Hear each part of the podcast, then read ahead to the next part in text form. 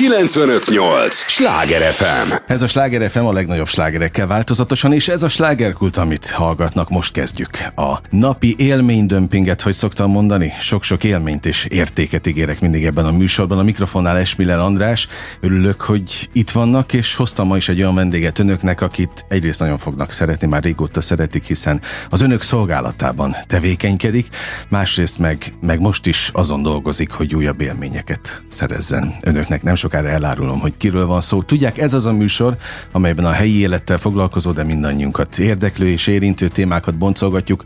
A helyi életre hatással bíró példaértékű emberekkel, mondhatom, hogy kulturális életre, de ez azért annál jóval. Több pickó Katalin, köszöntöm nagyon szeretettel, pszichiáter, coach, inspirációs előadó, elmondtam mindent. Nagyjából, Nagyjából igen. De még igen. azt is mondhattam volna, hogy tolmács vagy. Igen, szoktam magam tolmácsnak nevezni, vagy érezni az emberi kapcsolatokban részben céges területen is működök, ahol mondjuk vezetőbeosztott kapcsolatban, részben magánéletben, párkapcsolatban, vagy családi kapcsolatokban, mondjuk anyalánya kapcsolatban, uh-huh. de leginkább most a párkapcsolat az, amiről talán beszélni hát fogunk. beszélni fogunk, azért mondtam mindannyiunk életére hatással, vagy ilyen szempontból, vagy kihat, vagyis talán nincs is olyan ember, akinek, aki ne lenne érintve ebben. És amíg vártalak, azon gondolkodtam, hogy igen, de tulajdonképpen hidat képezel a, az emberi kapcsolatok között.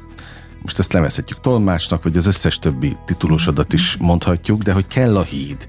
És hogy ez jó vagy rossz, hát most akkor ez megint egy komoly lélektani tanulmány.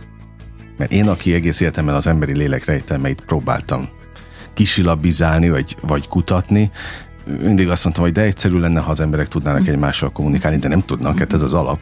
Azért van szükség olyan emberekre, mint te. Na, hát akkor tulajdonképpen hasonló foglalkozásunk van, mert én is az emberi lélek rejtelmeit, mióta az eszemet tudom, az érdekel, és azt kutatom, és az ott megszerzett részben saját tapasztalataim egyébként szerintem nagyon fontos minden segítő szakmában a saját tapasztalat, uh-huh. amit szerzünk, részben pedig, hát most már több mint 25 éve foglalkozom párokkal, tehát uh-huh. az mhm. ott megszerzett tapasztalatnak van egy olyan sűrítménye, amit azt gondolom, hogy nagyon jó továbbadni, és nagyon jó tanítani, és nekem ez valóban egy misszióm. Nem véletlenül, ha már missziót említettél, érkeztél, hiszen most is van egy, hát nagyon szép is, hogy is mondtam, nemes küldetés, mert szeretetkert nap. Szeretetkert nap, Momkultban, és szeptember. szeptember 16-án, de mondtam el a teszádból, mégiscsak hitelesebben hangzik. Igen, tehát szeptember 16-án lesz egy olyan programunk, délután fél háromkor kezdődik, és olyan előadók lépnek fel, olyan részben színészek, művészek, részben pszichiáterek, akik szintén mondjuk a lélekkel foglalkoznak, aminek azt gondolom, hogy ilyen egyedülálló lesz az ötvözete. És hát van két mottónk. Az egyik az, hogyan legyek égbolt, és ne kalitka egy kapcsolatban. A másik számára nem én találtam ki, tehát ez nagyon fontos, hogy Szabó T. Anna verséből mhm. született, uh-huh. ez, ez kicsit átalakítva, és egyébként Szabó T. Anna és Dragomán György is része lesz ennek uh-huh. a mhm. programnak, sajnos pont aznap nem értek rá, viszont lesz előzetesen egy videófelvétel velük, amiről bejátszás lesz, és ami különösen izgalmas, hogy ezt a bejátszást ketten fogjuk elemezni, Buda László kollégámmal, aki szintén pszichiáter, uh-huh. és azt nézzük meg, hogy valamitől az ő kapcsolatuk, legalábbis amennyit én látok belőle, és nagyon hitelesnek tűnik mindaz, ami megjelenik így a médiában, megjelenik a könyveikben, a verseikben, valamiért nagyon jól működik. És jó lenne tudni ezt a titkot. Tehát ezt fogjátok boncolgatni? Részben ez lesz az egyik rész, az első program az ez uh-huh. lesz. Aztán, hogy ne csak videóbejátszás legyen, utána Grillus Dorka és Simon Kornél lesz a vendégünk, akik ott élőben lesznek egy beszélgetésben és azt kértem tőlük, hogy... Hogy élve boncolják egymást? Hát, ha nem is egymást, de inkább a kapcsolatukat, uh-huh. és hogy milyen jó lenne, hogyha akár egy igazi konfliktus helyzetüket is el tudnának mesélni, ami azért nem egyszerű egy hát színész házaspárnak kitárulkozás, mert vagy nagyon általános dolgot mondok, az nem érdekes, vagy ha nagyon belemegyek a részletekbe, az meg már olyan intim határokat sérthet, Igen. amivel nem könnyű valamit kezdeni, de Szerencsére, amikor a megbeszélésen voltak, akkor ott rögtön történt egy olyan konfliktus helyzet, amit ha más nem, abban nagyon részletesen bele tudunk menni, uh-huh. és, és az nagyon pozitívan végződött. És azt is gondolom ebből a beszélgetésből, amit fontos megmutatni, hogy konfliktusaink vannak mindig is lesznek a kapcsolataimban, mert egyszerűen más valóságot látunk. Mindenki? Mert Ja, az én hitem szerint mindenki. Tehát olyan nincsen, hogy valaki tényleg egyformán látja a világot? Hát szerinted van. Nem, én rendszeresen mondom itt a, ebben a műsorban is, hogy tíz ember tíz különböző ah, hát részletet vesz észre az utcán hogy is. Olyan, mintha mindannyian szemüvegesek lennénk. Ennek a szemüvegnek része a hozott biológiánk. Uh-huh. Tehát már az, hogy, hogy mit hozok, hogy férfi vagyok, nő vagyok, hogy a hormonális ciklusomnak éppen melyik részén tartok. Férfiaknak is van hormonális ciklusa, már azt is kimutatták. Szóval, hogy, hogy milyen az érzékszerveim állapota. Ott a pszichológia. Pszichológia is ad ránk egy szemüveget, a családi minták amiket otthonról hozok, a megél gyerekkori élményeim, tapasztalataim. Nagyon fontos a csecsemő kapcsolat, vajon azt, hogy éltem meg. Hogy éltem meg az első intimitást? Ott kialakul az, uh-huh. hogy hogyan fogok kötődni, hogyan leszek újra jelen egy intimitásba. És akkor van még a szociológia, az adott kultúra, a társadalom, a szabályok, az értékek. Nincs olyan két ember, akinél ez a szemüveg pontosan ugyanolyan lenne de még ikerpároknál sem. Tehát, hogy még uh-huh. egypetéjű ikreknél is egy kicsit más az élmény. Nem, ott meg még ráadásul versengés is van. Ha, És arról nem tudom. is beszélve, igen. Hogy, Na, hogy benne igen. vagyunk a mélyében, pedig hát nem olyan hat percet beszélgetünk körülbelül, nem is baj, örülök neki, de akkor hogy van az, amikor azt mondják, hogy megtaláltam a másik felemet? Tehát az még nem ez azt egy, jelenti. Ez egy nagy kérdés, hogy ezt időnként így érzi az ember. Amikor, De csak ideig, óráig? Tehát a, a szerelemnek, a párkapcsolatnak van egy első szakasza, ez a róza, rózsaszínű köd, uh-huh. amikor azt érzi az ember, hogy megtalálta az igazit, ezt idealizációnak is hívják, és erre az idealizációra az a jellemző, hogy hogy olyan, mintha mm, mindig is őt kerestem volna, hogy mintha már előzőleg is bennem lakott volna. Az idealizációnál felemeljük a másikat, olyan tükröt tartunk neki, amiben nagyon jó belenézni. Olyan tulajdonságokat is rávetítünk magunkból, ami valójában ránk jellemző, vagy belőlünk éljük, éljük meg hiányként és ezt így belevetítem a másikba. Tehát a pozitív tulajdonságokat fölnagyítom, uh-huh. és ami jellemzője még az idealizációnak, hogy azt, ami egy kicsit is ilyen negatívan érint, azt viszont szőnyeg alá söpröm, bagatelizálom. És hát ebből az idealizációból, ami egyébként egy fantasztikus élmény, és azt is gondolom, hogy a szerelem az egy személyiségfejlesztő tréning uh-huh. önmagában, mert olyan részeinkhez kapcsolódunk hozzá, és férünk hozzá, amitől így igazán elevennek éljük meg magunkat. Nő az önbecsülésünk, az én képünk. Tehát, hogy egy, egy nagyon-nagyon pozitív állapot, ugyanakkor egy kicsit megváltozott tudatállapot is, Vitaker nevű gyermekpszichológus például azt mondta, hogy a szerelem az egy pozitív pszichózis. Tehát tényleg egy ilyen megváltozott, és akkor lehet ezt magyarázni mindenféle hormonokkal. Én személy szerint azt gondolom, hogy nem a hormonok okozzák, hanem van egy egyidejűség uh-huh. a hormonokkal kapcsolatban. Tehát azt a példát szoktam mondani, hogy ahol megjelennek a tűzoltók, ott tűz van. De ez nem azt jelenti, hogy a tűzoltók tüzet okoznak. Tehát ahol szerelem, megjelenik a szerelmi érzés, ott megváltoznak a hormonok és a dopamin például. És ez azt jelenti, hogy nem vagyunk önmagunk? Teljesen? Én inkább azt mondanám, hogy olyan élmények érnek bennünket, és olyan részekhez kapcsolódunk, amihez addig nem fértünk hozzá. És ez nem hétköznapi? És ez nem hétköznapi. Uh-huh. És ez nem hétköznapi állapot, és ez aztán az együttélés kapcsán pár év múlva szoktál, meg szoktam kérdezni. kérdezni hogy mennyi az, az meg szoktam kérdezni, hogy mennyi ideig tart, és hát azt lehet mondani, hogy két héttől két évig. Tehát így, igen, van, akinél ez így nagyon hirtelen tud változni. De általában ez a megváltozott tudatállapot, ez azért így átalakul. És ugye elkezdünk együtt élni, és az együttélésben megjelenik ez a különböző szemüveg. Megjelenik az, hogy máshogy érzékeljük a dolgokat, mások a mintáink, mások a viselkedési szokásaink, más mintát hozunk otthonról, viszont mindannyian meg vagyunk róla győződve, mindannyiunknak van egy olyan téves eszménk, hogy nekünk van igazunk. Uh-huh. és akkor belemegyünk, kinek van igaz a játszmákba, és akinek van igaz a játszmákra, az a jellemző, hogy csak vesztes-vesztes helyzetet tudunk benne kialakítani. Tehát Vagy legy... nyertes. Hát nincs, hát ha legyőzöm a másikat, akkor a kapcsolatban uh-huh. leszek vesztes. Ha a másik győz le, akkor, akkor hol vagyok én. Szóval jön ez a, e, úgy is hívjuk ezt, hogy átalakul az idealizáció démonizálássá, uh-huh. amikor viszont pont az ellenkezője történik meg. Tehát mindaz, ami eddig számomra pozitív volt, egyszer csak elkezd így a szőnyeg alatt eltűnni, ami uh, számomra viszont uh, negatívként jelenik meg, az fölnagyítódik, uh-huh. sőt, itt is megjelenik az a projekció, ami az idealizációban, ott a pozitív dolgokat vetítem bele a másikba, itt viszont a bennem lappangó árnyékot és negatív dolgokat tudom belevetíteni, rávetíteni a másikra, és tulajdonképpen az bosszant benne legjobban a másikban, ami valahol bennem magamban mélyen el van temetve. Uh-huh.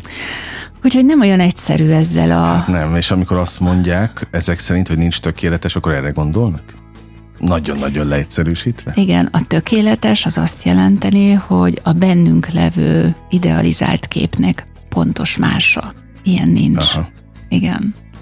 Akkor ez egy illúzió. Ö, ilyen szempontból illúzió, ugyanakkor azért van a szerelemnek egy olyan része, ami, ami mondjuk úgy, hogy misztikus, vagy spirituális. Tehát, hogy miért pont azzal az emberrel akadok össze miért, miért én nem hiszek abban, hogy azért tetszik meg valaki, mert szép a szeme. Uh-huh. Tehát ott sokkal mélyebb rétegeink mozdulnak meg, és azt is gondolom, hogy mindannyian tanítói vagyunk egymásnak. Uh-huh. Szóval, hogy ebben azért van egy ilyen olyan réteg, ami tényleg titkos, meg titokzatos, amihez nem férünk hozzá. Ugyanakkor igenis a demonizálás alatt kialakuló képet amikor eddig felemeltem a másikat, a másik önbecsülését, most pedig elkezdem lehúzni. És nagyon nem mindegy, hogy azokban a konfliktusokban mi történik.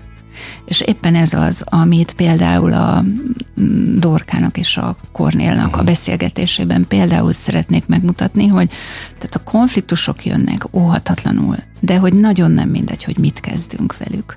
Hogy úgy kezeljük a konfliktusokat, hogy közben szétszedjük egymást, Miért jönnek a konfliktusok? Ez engem mindig nagyon izgatott, hogy vajon, vajon miért alakul ki a démonizálás. És akkor nagyon erősen leegyszerűsítve azt tudom mondani, hogy azért, mert azok a kora gyerekkori sérülések mindannyiuknak van, tehát nincsen uh-huh. tökéletes szülő. Amíg bennünk vannak, azok egyszer csak a következő intim kapcsolatban életre kelnek meg, megérintenek bennünket, kapcsoló gombjaink vannak. Ez a belső gyermek, a sebzett belső gyermek, az egyszer csak ö, életre kell helyzetekben egyrészt, és ezt mindig tapasztalom, és nagyon szépen utána lehet menni egyébként párkapcsolatban, hogy a legegyszerűbb szituációban tegyük fel, hogy mondjuk a családban van egy olyan, kialakul egy olyan szövetség, hogy nem tudom, a, a lányom meg a, az apuka azok valahogy közelebb vannak egymáshoz, és éppen elmennek, nem tudom én, együtt vacsorázni, aminek én anyukaként tökre örülhetnék, hogy milyen jó a kapcsolatuk, és de hogy nekem elkezd fájni. Mm. És hogy ebben a fájdalomban például, tehát minden féltékenységben, legyen az egy másik partner, vagy, vagy éppen a család egy másik tagja, valahol megelevenedik az az élmény, hogy lehet, hogy nem vagyok elég fontos. Hogy valamikor lehet, hogy nem figyeltek úgy a szükségleteimre, ahogy én szerettem volna. Hogy lehet, hogy valamikor megjelent egy testvér a családban. Szóval ez a sebzett gyermek, ez életre kell bennünk egy pillanat alatt, és ilyen egyszerű dolgokkal, hogy mondjuk a másik az most, nem tudom, barátaival akar menni kártyázni. Uh-huh. És Őrület. Igen, Őrület. és aztán egy pillanat alatt, amikor elveszítjük a tudatosságunkat ebben a helyzetben, és utána jön még egy nehezítettség, hogy utána megpróbáljuk ezt a sebzettséget úgy kezelni, ahogy egyébként szintén láttuk gyerekkorunkban. Tehát úgy kezdjük el befolyásolni, megpróbálni befolyásolni a másikat, ahogy a szüleink befolyásolták egymást, vagy bennünket, uh-huh. és akkor mondjuk oda mondogatunk, minősítünk, számon kérünk, kioktatunk, megsértődünk, tehát jön az érzelmi zsarolás, és az eredetileg már meglevő konfliktus helyzetet még tovább növeljük azzal a módszertannal, amivel ezt, ezt megpróbáljuk, ezt a sebzettséget uh-huh. valahogy enyhíteni. Örülök, hogy jöttél, mert nagyon fontos témákat ö, vesézel ki. És bocsánat, hogy nem hagytalak ne, szóhoz hát jutni, közben eszembe jutott. Az hogy... a lényeg, hogy, hogy, hogy a mélyére menjünk ezeknek a mm. témáknak, és olyan kifejezéseket használsz, amelyek ugyan divatosnak tűnnek, de, de nagyon fontosak.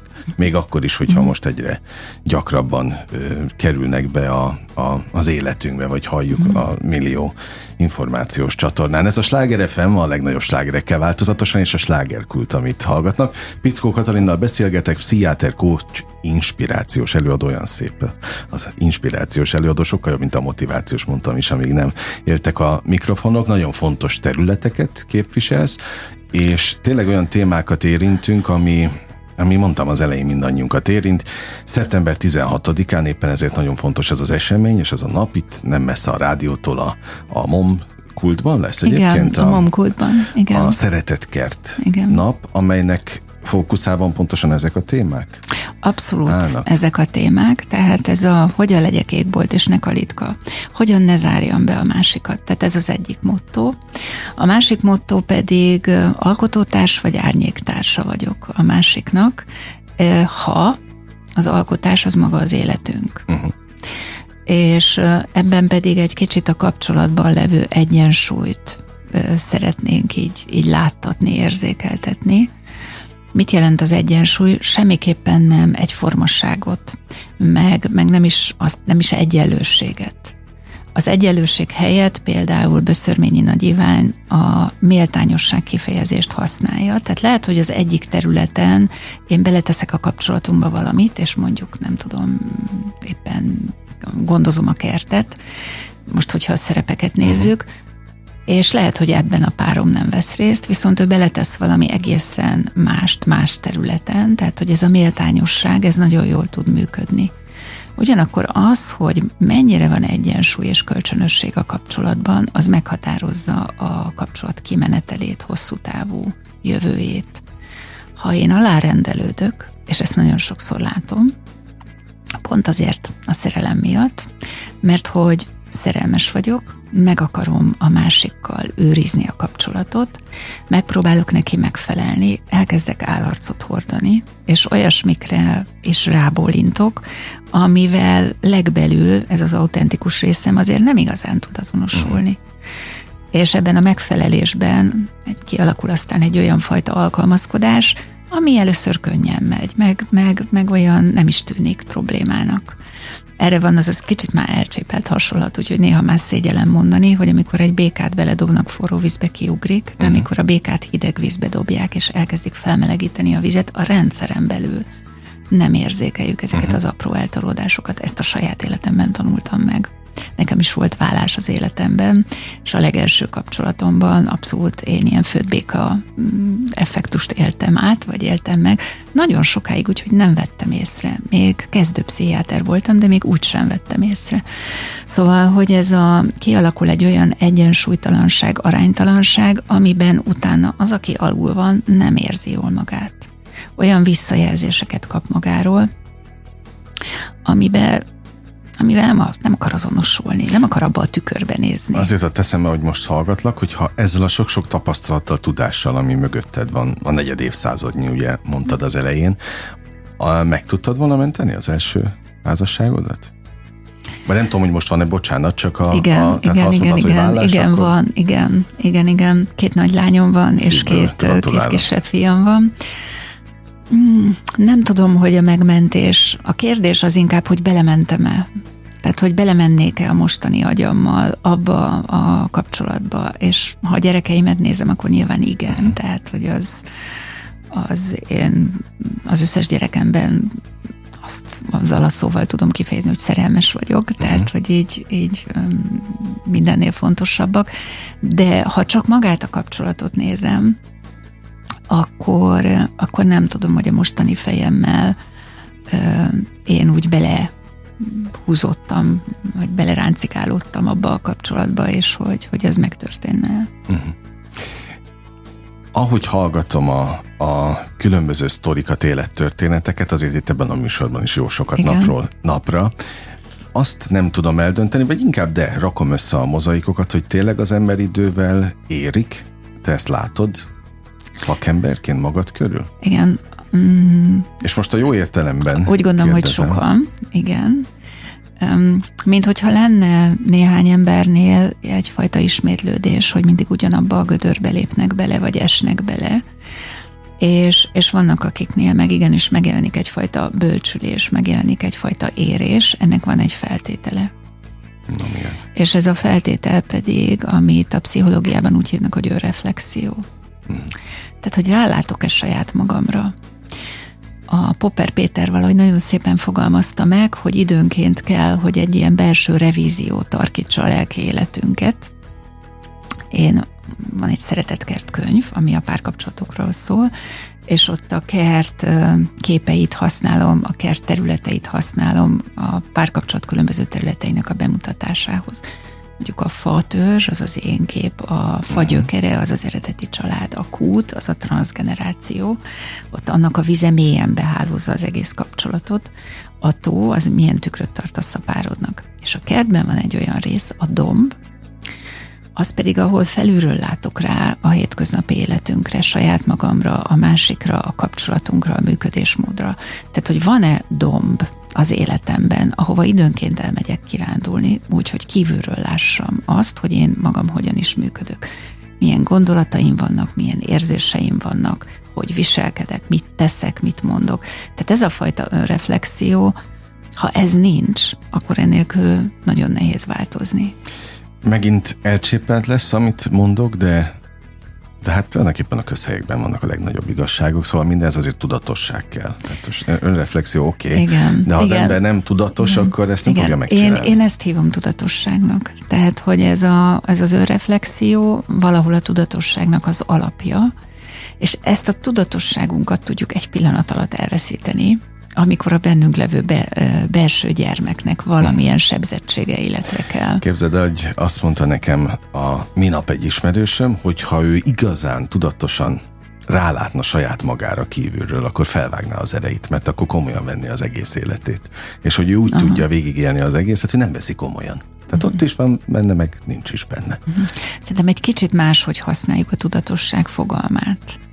Tehát nem biztos, hogy az, ehhez jobban kéne ismernem mhm. a, az adott ismerősödet, ő szerintem a tudatosság alatt inkább a komolyságot értette. Tehát, hogyha nagyon komolyan venni a dolgokat. És nekem... Igen, mert ilyen rock'n'roll arc egyébként. Igen. Tehát mindig azt mondja, hogy vidámság Igen. és rock'n'roll. Igen.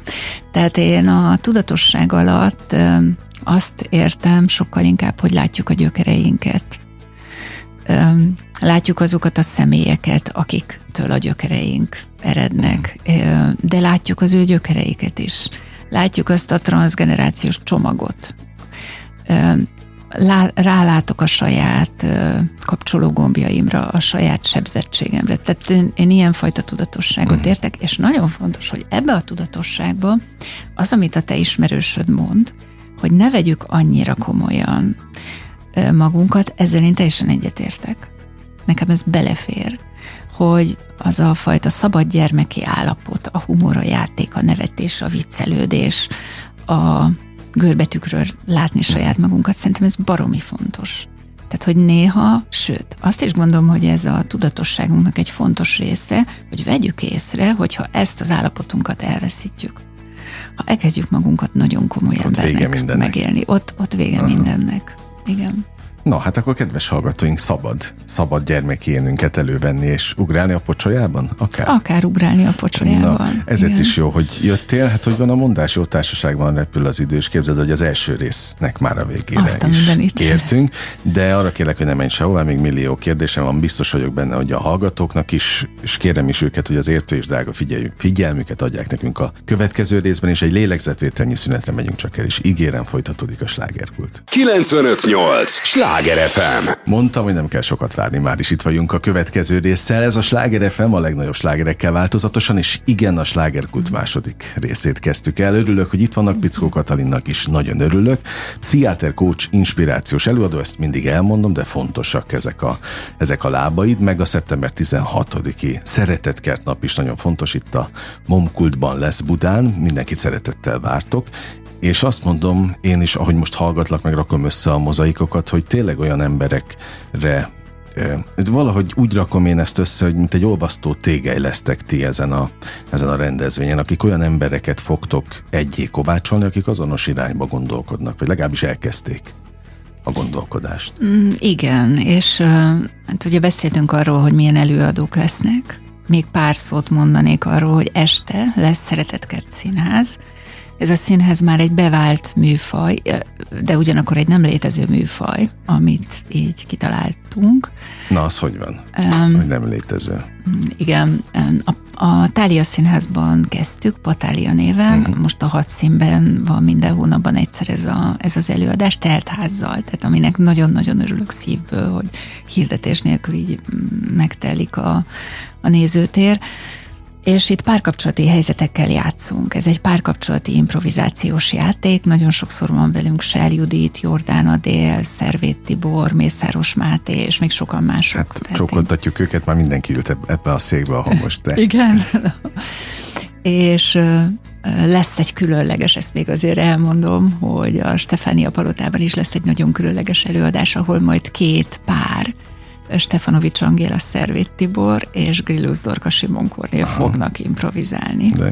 Szóval ez egy olyan kétrészes előadás, aminek az első részének van egy forgatókönyve, azt én szoktam megírni, uh-huh és mindig a szeretetkert valamelyik szimbólumával, tehát a párkapcsolat valamilyen területével játszunk. Ez csak mondok néhányat. Kötődés, tehát uh-huh. kötődési stílusok, vagy mondjuk határok, hol húzzuk meg a határokat, itt bejön az például az anyós kérdés, vagy én kép, tükörkép, vagy szerepek elosztása, vagy egyensúly. Tehát, hogy mindig valamelyik területet a kertben a libikóka az egyetlen olyan dolog, ami nem él, az egy hinta, ami az egyensúlyt jelképezi. Szóval mindig valamelyik területével játszunk, és jelenetek vannak, egymásra épülő jelenetek, a színészekkel megbeszéljük azt, hogy melyik jelenet nem kell megtanulni, tehát tényleg improvizáció, de magát azt, hogy hogy épülnek fel a jelenetek, és hogy melyik jelenetnél mi legyen az a kulcs dolog, amit én szeretnék kihozni belőle, mhm. ezt azért el szoktam mondani, van, amikor párbeszédeket is megírok, hogy van egy-két nagyon fontos mondat. Nem kell megtanulni, csak valami hasonlót szeretnék. A második felvonásban pedig kijön valaki, a nézők közül, aki elmond egy történetet, és az ő történetével kezdünk el valamit kezdeni. Spontán? Spo- abszolút spontán. Aha. Tehát én ott beülök egy kis ilyen, hát annyira nem lehatárolt, mert kicsit sokan hallják, uh-huh. de azért egy ilyen intimebb térbe, beszélgetésbe vele, és abból a történetből kerekítünk ki valamit, de nem pszichodráma, mert nem pont az lesz, nem pont azokat a mondatokat használjuk, ahhoz rövid lenne az idő uh-huh. is, és utána ahhoz a helyzethez keresünk megoldásokat. Tehát, hogy mindig úgy végződik a, a, ez a program, az előadás, hogy valamiféle megoldást, útravalót adunk a nézőknek. Ja, azok úgy, fontosak, én nagyon hiszek az útravalókban. Úgyhogy lesz szeretet, meg a gesztusokban is. Ja, abszolút. Lesz Szeretetkert Színház este, és közben az előadások alatt használjuk a momkultnak a különböző tereit, uh-huh Például berendezzük a szeretetkertet, tehát megjelennek a szimbólumok, azt lehet sétálni a pároknak, be lehet járni, kapnak hozzá egy ilyen kis útravaló zsebkönyvet, amiben kérdések vannak, amit mhm. egymással jó megbeszélni, úgyhogy megelevenedik a, az egész szeretetkert. Lesz egy videósarok, ahol az eddigi színházi előadásokból mm, lesznek részek, és lesz egy meglepetés titkos, de azért elmondom. Örülök neki itt magunk között. Egy olyan VR szemüveges játék, én ilyen kísérletező vagyok, van egy börtönünk is az irodánkban, ami egy párkapcsolati szabadulószoba, és ez egy kicsit ahhoz hasonló. Azt nézzük meg, ugye abból indultunk ki, hogy más valóságot látunk. Uh-huh és azt nézzük meg, hogy hogyan lehet erről beszélni, hogyha fölteszek egy szemüveget, elindulunk együtt, ahol még ugyanaz van, és mi történik akkor, ha ez változik. Uh-huh. egyáltalán kiderül-e, és hogyha kiderül, és mondjuk dönteni kell, akkor mi történik a kommunikációban egymás közt? Nagyon izgalmas. Az is benne van a pakliban, hogy nem derül ki? Az is benne van, hogy nem derül ki. Utána nyilván kapnak egy kis elemzést, mm. tehát utána lesz egy animátor, aki, aki egyébként egy párkapcsolati mentor kollégám, aki ad visszajelzést, hogy mit látott a kommunikációban.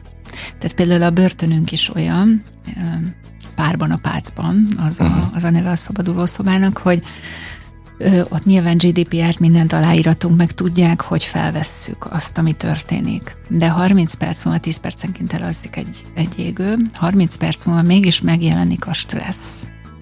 És elfelejtik a kamerát, uh-huh. és pont ugyanazok a, a dolgok jönnek elő a kommunikációban, ami egyébként otthon is megjelenik. És ezt azért is az, onnan találtam ki, hogy az egyik gyerkőcöm a másik születésnapjára egy ilyen szabadulószobás játékot adott, uh-huh. és oda így családilag kivonultunk. És nekem matematikus a párom, ő megállt a falon, látott egy rejtvényt, és azt nézte, és ott leragadt. Én, mint aki szurikáltal jöttem, mentem, gyűjtögettem be a dolgokat, állandóan mentem oda hozzá, és mutattam, hogy ez mi, szerinted ezt hova. És és nem lehetett vele kommunikálni, ő állt és nézte a rejtvényt. És így ledöbbentem, hogy te jó Isten, ugyanazt csináljuk, mint otthon. Abszolút ugyanúgy működünk, mint otthon. És közben mind a kettőnkre szükség volt. Tehát szükség volt arra, hogy azt a rejtvényt ő megfejtse, szükség volt arra, amit én így szorgalmas munkával közben begyűjtögettem, úgyhogy akkor jött ez a szabaduló szoba ötlet. Azért ehhez nagy bátorság, meg merészség kell hogy az ember oda egyáltalán bemenjen a párjával, és talán ez már jobban élve boncolás, mint a Hát a dorkáik beszélgetése. A, ez így fontos, hogy hogy adunk visszajelzést és milyen szinten. Tehát mi, amit elemzünk, az a kommunikációs szint. Én is azt gondolom, hogy ha már valaki elmegy időt, energiát, pénzt szán rá, akkor már Igen. kapja meg a, az igazi igen, ö, igen, ugyanakkor nagyon sok megerősítést, minden kapcsolatban vannak pozitív dolgok, belső erőforrások, és a kommunikációban is. Tehát, hogy legalább annyira törekszünk a pozitívumok fülöncsípésére, visszajelzésére, mint hogyha azt mondanám, hogy hol vannak tanulási pontok. Tehát nem mit ontottatok el, vagy nem tudom, hanem tanulási pontokat keresünk a kommunikációban, amire érdemes odafigyelni. És azt mondod, hogy ez így nagy bátorság kell, ugyanakkor Részben azért is alakítottuk ki, mert például talán a férfiak jobban eljönnek egy szabaduló szobás uh-huh. játékra, vagy egy színházi előadásra, vagy föltesznek egy VR szemüveget. mint Persze, mondjuk, meg kevésbé komoly, na most szakemberhez Igen, megyünk. mint mondjuk elmennek egy terápiába egy szakemberhez, igen. Jó, ha már itt tartunk, ciki még 2023-ban szakemberhez fordulni? Vannak, van olyan közeg, ahol abszolút. Tehát van egy nagyon kedves kliensem, aki egy fiatal lány, plastikai sebésznek tanul, tehát sebészek mhm. között most rezidens és ott dolgozik, és hát őt például meséli, hogy a kollégái azok teljesen el vannak hűlve, orvosok, orvos kollégák, hogy ő elmegy egy terapeutához, elmegy egy kocshoz, nem tudják, hogy ott mi történik.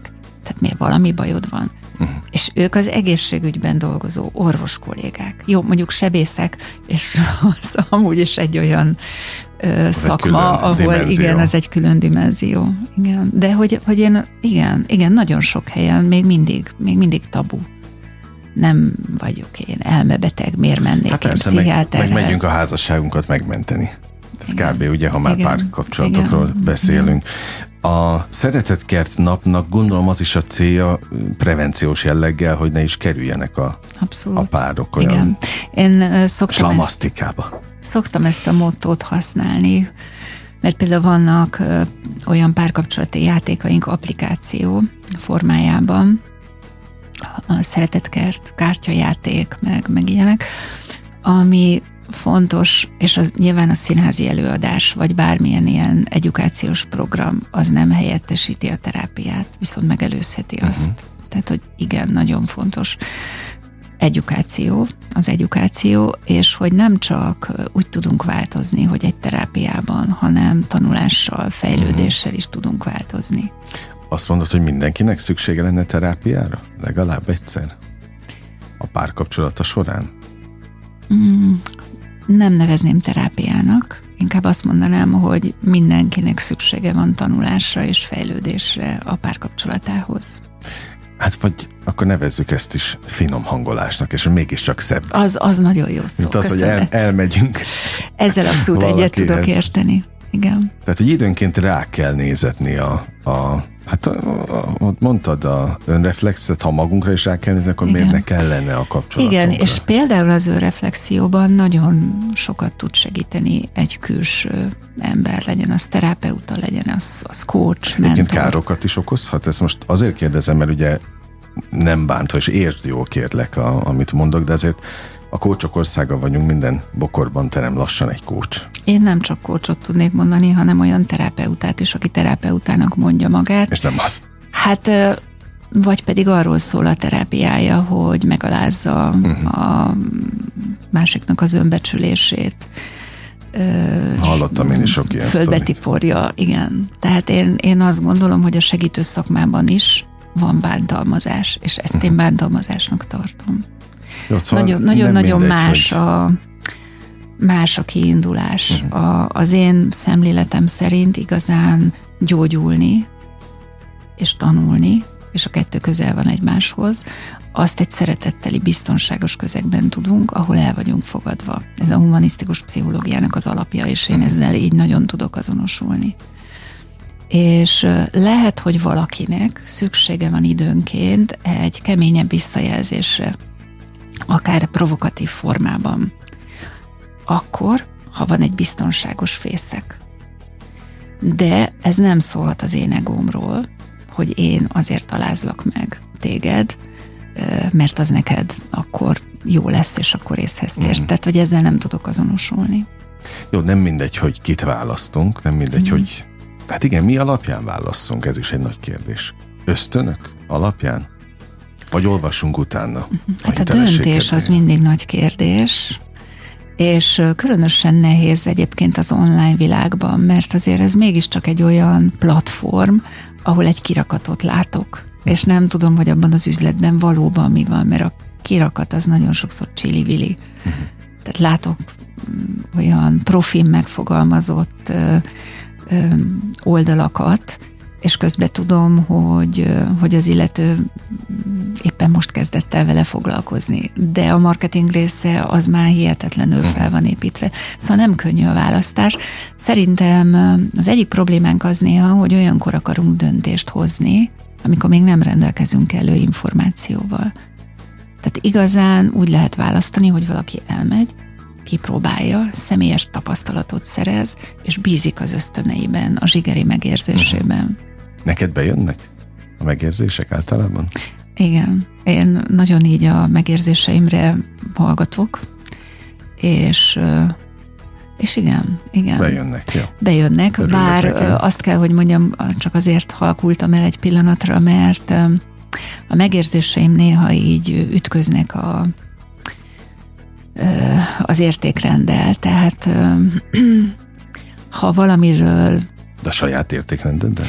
Ö, igen, igen, igen, nem is azt mondom, hanem inkább megerősítik egymást, úgy fogalmaznám. Tehát, hogy a kettő valahogy így együtt jó, hogyha az értékrendem is ott van valahol egyfajta iránytűként a döntési pontokban, és a megérzés is. Uh-huh.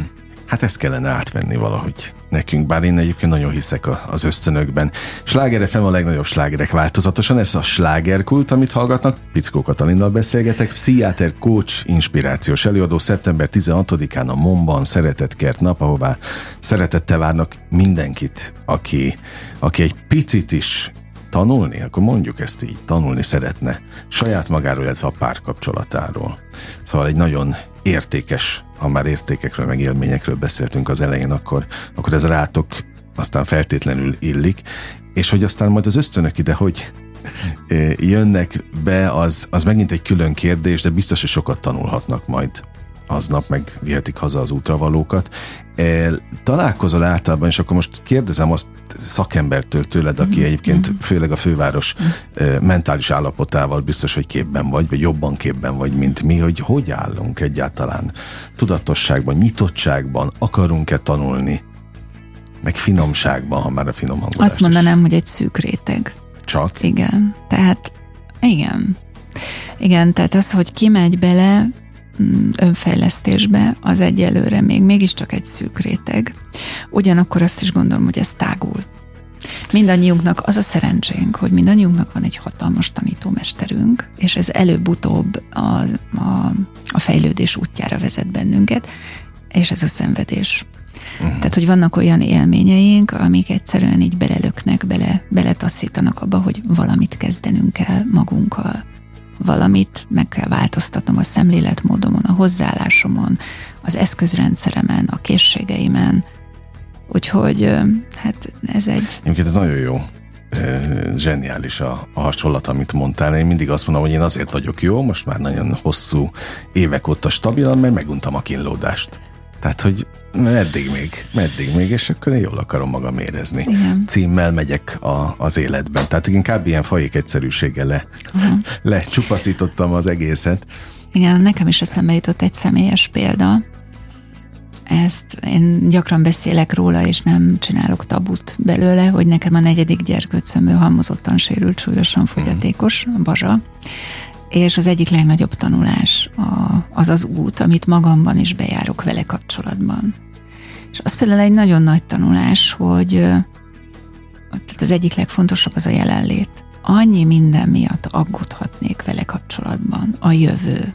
Ugye mhm. az ilyenkor az édesanyák egyik legnagyobb félelme, hogy mi lesz akkor, ha, ha én nem leszek. Igen. És egyszer azt mondta egy, egy gyerekorvos, hogy miért gondolom azt, hogy én hamarabb megyek el, mint ő. És ez a kérdés ilyen nagyon szemfelnyitogató volt számomra, hogy most tényleg valami olyasmi miatt szorongok, ami nem is tudom, hogy mi lesz. Szóval, hogy nekem például a vele kapcsolatos szétszedhetném magam a szorongásommal uh-huh. a jövővel kapcsolatban. De nem teszed? Nem teszem, mert jelen vagyok. Uh-huh. Tehát, hogy arra a helyzetre fókuszálok, hogy most éppen mi van, mm, bocsánat, ez ma reggeli alapproblematika van, ez széklete, vagy uh-huh. mi történik, tehát hogy így az alap. Az alap, alap a világos. Igen, okay. és visszahúzom magam. Uh-huh. Tehát folyamatosan visszahúzom magam, illetve most már nem is kell, mert most már tényleg ilyen nagyon átítatottam a, a jelenléttel és a jelenben levéssel. Amit mondott a, az ismerősöd, hogy az orvos volt egyébként, aki azt mondta, hogy miért gondolod, hogy te mész? Igen, gyerekorvos volt. Na, igen, tehát amit igen. a gyerekorvos mondott a, abban is tökéletesen igaza van, mindig azt mondom én is, hogy nincs ráhatásunk tulajdonképpen a dolgok java részére. Arra van ráhatásunk, amiben mi a szűk környezetünkre, de egyébként semmi másra. Ha természetes dolgok, vagy ha a dolgok természetes rendjét nézzük, akkor, akkor valószínűleg te mész el előbb. Ugye? Hát te vagy az idősebb. Mm, ezt nem de lehet nem tudni, Na, mert... de pont ezt akarom igen. mondani, hogy egyébként meg fogalmunk nincs Igen. semmiről. Tehát Igen. ezért mondom azt, hogy... És hát a jövő az oda tartozik, amire nincs ráhatásunk. I, abszolút, amire igazán abszolút. ráhatásunk van, az a jelen pillanat. Se a múltra, se a jövőre nincs ráhatásunk. És van az a nagyon szép ima, hogy adj uram türelmet, hogy elfogadjam, amit nem tudok változtatni. Mm. A múlt és a jövő ide tartozik. Erőt, bátorságot, hogy elfogadjam, vagy erőt, bátorságot, hogy arra fókuszáljak és megtegyem, amit, amit megtehetek, és bölcsességet, hogy a kettőt el tudjam különíteni. És ha még egy picit bekúszik a, az előző blogból a gondolat, az ismerős gondolat, hogy vidámság és rakenról, mindez gyermeki. Na hát például magamra van ráhatásom. Tehát a jelen Aha. pillanatra, Aha, arra, hogy abszolút. én magam hogy vagyok, és minden nap fölkelhetek úgy is, hogy fölfelé görbül a szám, és mosolygok, és fölkelhetek úgy is, hogy lefelé. Uh-huh. És ezen egy kicsit dolgozni kell, tehát Neked én, is? Mindenkinek. Igen, mindenkinek. Mm. Ez egy folyamatos tanulás, hogy vajon a saját érzéseinket, gondolatainkat hogyan tudjuk átalakítani, hogyan tudjuk megváltoztatni. Erről is szól a Szeretetkert nap. Uh-huh. Mert a kapcsolaton elsősorban úgy lehet változtatni, ha magunkon változtatunk. És ez egy örök Mert hogy minden belőlünk indul ki. Mert hogy minden mhm. belőlünk indul ki. Tényleg nagyon örülök, hogy jöttél, mert létfontosságú témákat mondták ki, és egyébként más megvilágításban, meg szemüvegen keresztül, Igen. mint amiket eddig hallottunk, úgyhogy le a kalappal. Nincs már olyan sok időnk hátra, de azt még mindenféleképpen kivesézném így a végén. Mondtál egy nagyon fontos szintén mondatot, hogy nem vagyunk azért eléggé nyitottak, meg aki az önfejlesztésbe kezd, az a legmagasabb tudatossági szinten áll, De én azt gondolom, hogy most 2023-ra olyan divat lett a motivációs, meg az önfejlesztő ipar, hogy aki akart már elment tréningre, aki akart már megvilágosodott, uh-huh. hirdetik is nagyon sokan. Egyébként nem lett jobb hely a világ. Akkor ez hogy van? Én azt mondtam, hogy teljesen igazad van abban, hogy ez valóban egy divat. Ugyanakkor mégiscsak azt érzem, hogy ez egy szűk körnek a divatja egyelőre. Még mindig. Még mindig, uh-huh. hogy ez, ez, és amit nagyon fontosnak tartok, és amin én ügyködök, hogy hogyan lehet tényleg egyszerű nyelvre, konyha nyelvre lefordítani, egyszerű embereknek is befogadhatóvá tenni, mert hogy egyébként lehet, el lehet mondani. Mm. És hát akkor nem tudom, mégiscsak hiszek abban, hogy van valamiféle tudati váltás valamiféle, akkor mondhatjuk úgy, hogy a tudatosságnak azért van egy Hmm. Ugyanúgy, ahogy egyébként megyünk el, mert a társadalom egy része az egyre inkább így süpped bele a materializálódásba, az anyagi javak halmozásában, és mindig van egy ellenpólus, a, az ébredés, amikor az anyag mellett ott van a lélek, és, és egyre inkább mondjuk van ébredés és van tudatosság. Szóval, hogy ennek is van egy, egy növekvő aránya, de még mindig azt érzem, hogy, hogy azért ez inkább egy szűk rétegnek hozzáférhető. Tehát szükség van rád, szükség van rátok a Szeretetkert napra azért, hogy vigyétek a hírt és, és próbáljátok jó irányba terelni. Igen, de én ezért ettől mindig nagyon tartok, hogy nekem is szükségem van rá. Tehát, Na, hogy, én, akkor, igen, hogy neked erre a napra?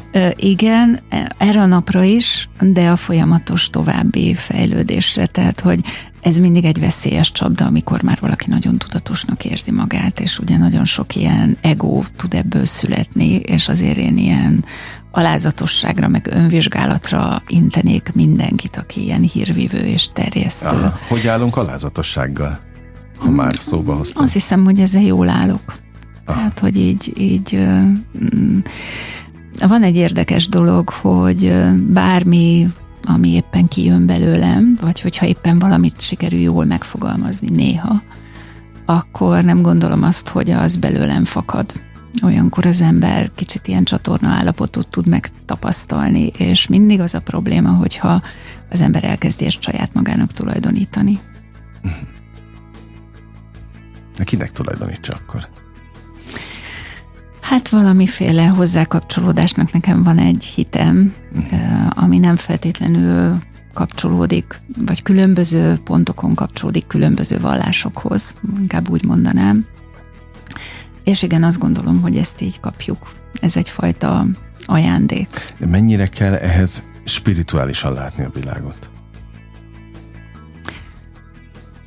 Ha bármilyen problémát elkezdünk elemezni, és elkezdünk a mélyére menni, minden mögött valamilyen egzisztenciális, spirituális alapkérdés húzódik meg. Jó, tehát ez van, ha tudomást veszünk róla, ha nem.